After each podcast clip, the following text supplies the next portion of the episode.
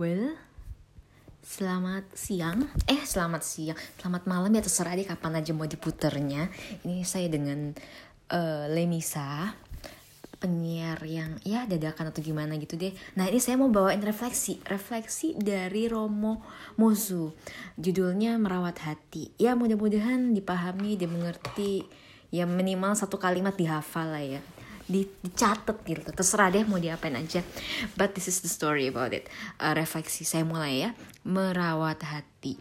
Jadi begini semua orang itu berhak untuk bahagia.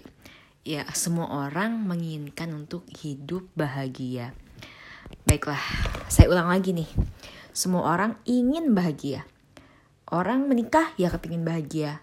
Mereka yang nggak menikah yang sendiri mereka juga kepingin bahagia mereka yang menantikan kehadiran pacar pertama yang juga kepengen bahagia. Demikian juga pilihan profesi. Anak kecil nih yang kepengen jadi guru, ya kepengen jadi guru supaya bahagia.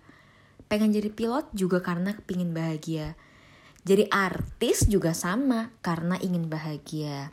Dan setiap orang selalu ingin memberikan kebahagiaan juga untuk orang yang dicintainya. Nah, seorang laki-laki mungkin mungkin akan memberikan mobil apps.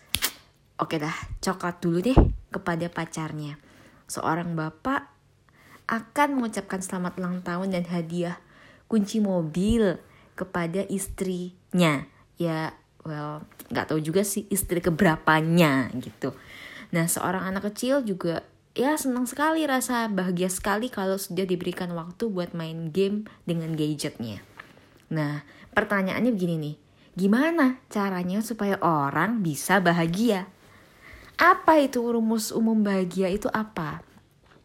Nah, terus kalau misalnya nih, misalnya ukuran kebahagiaan itu kayak, well mungkin aja nih Adolf Merkel, eh, siapa ya itu ya? Adolf Merkel ini seseorang yang masuk ke hitungan orang terkaya di Jerman. Ya nggak mungkin juga dia sebagai orang terkaya di Jerman ini menabrakkan dirinya ke kereta alias suicide. Mati yang sia-sia. Nah, kalau oke, okay, berarti kaya bukan ukurannya. Kalau ukuran bahagia itu ketenaran, nggak mungkin dong ya Michael Jackson, dewa pop, menegak obat tidur sampai akhirnya overdosis and pass away. Nah, kalau keukuran kebahagiaan itu kuasa atau power, nggak mungkin juga G. Vargas menembakkan pistol tepat di jantungnya sendiri. Nah, lain lagi nih kalau untuk perempuan mungkin. Kalau ukuran kebahagiaan itu kecantikan.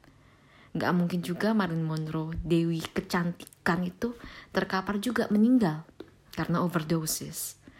Jadi, sebenarnya gimana resep hidup bahagia itu kayak apa?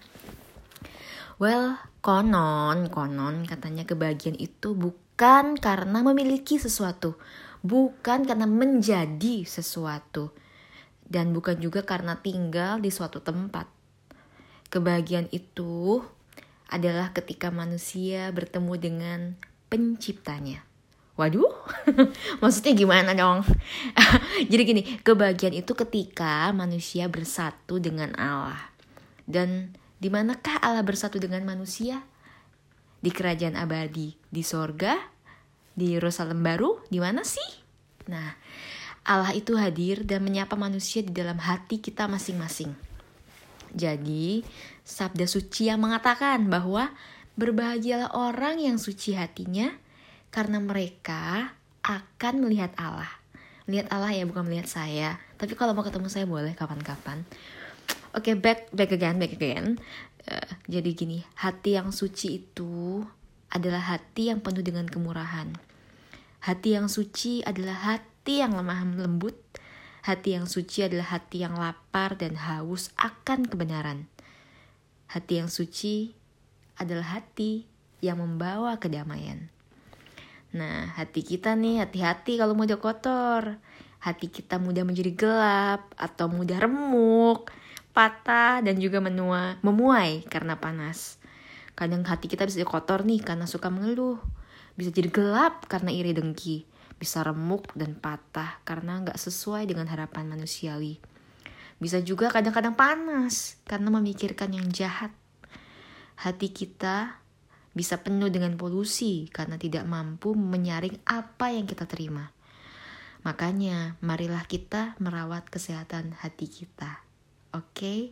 well dari renungannya Mozu ini, uh, kayaknya susah ya susah kayaknya saya perlu belajar banyak ini hati untuk memiliki hati yang lemah lembut dan sabar dan lapar dan suci dan lain-lain sebagainya. Tapi ya seperti tadi Romo uh, Romo Muzu bilang ya mari kita merawat kesehatan hati kita.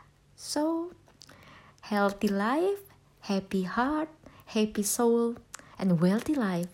Okay see you. Bye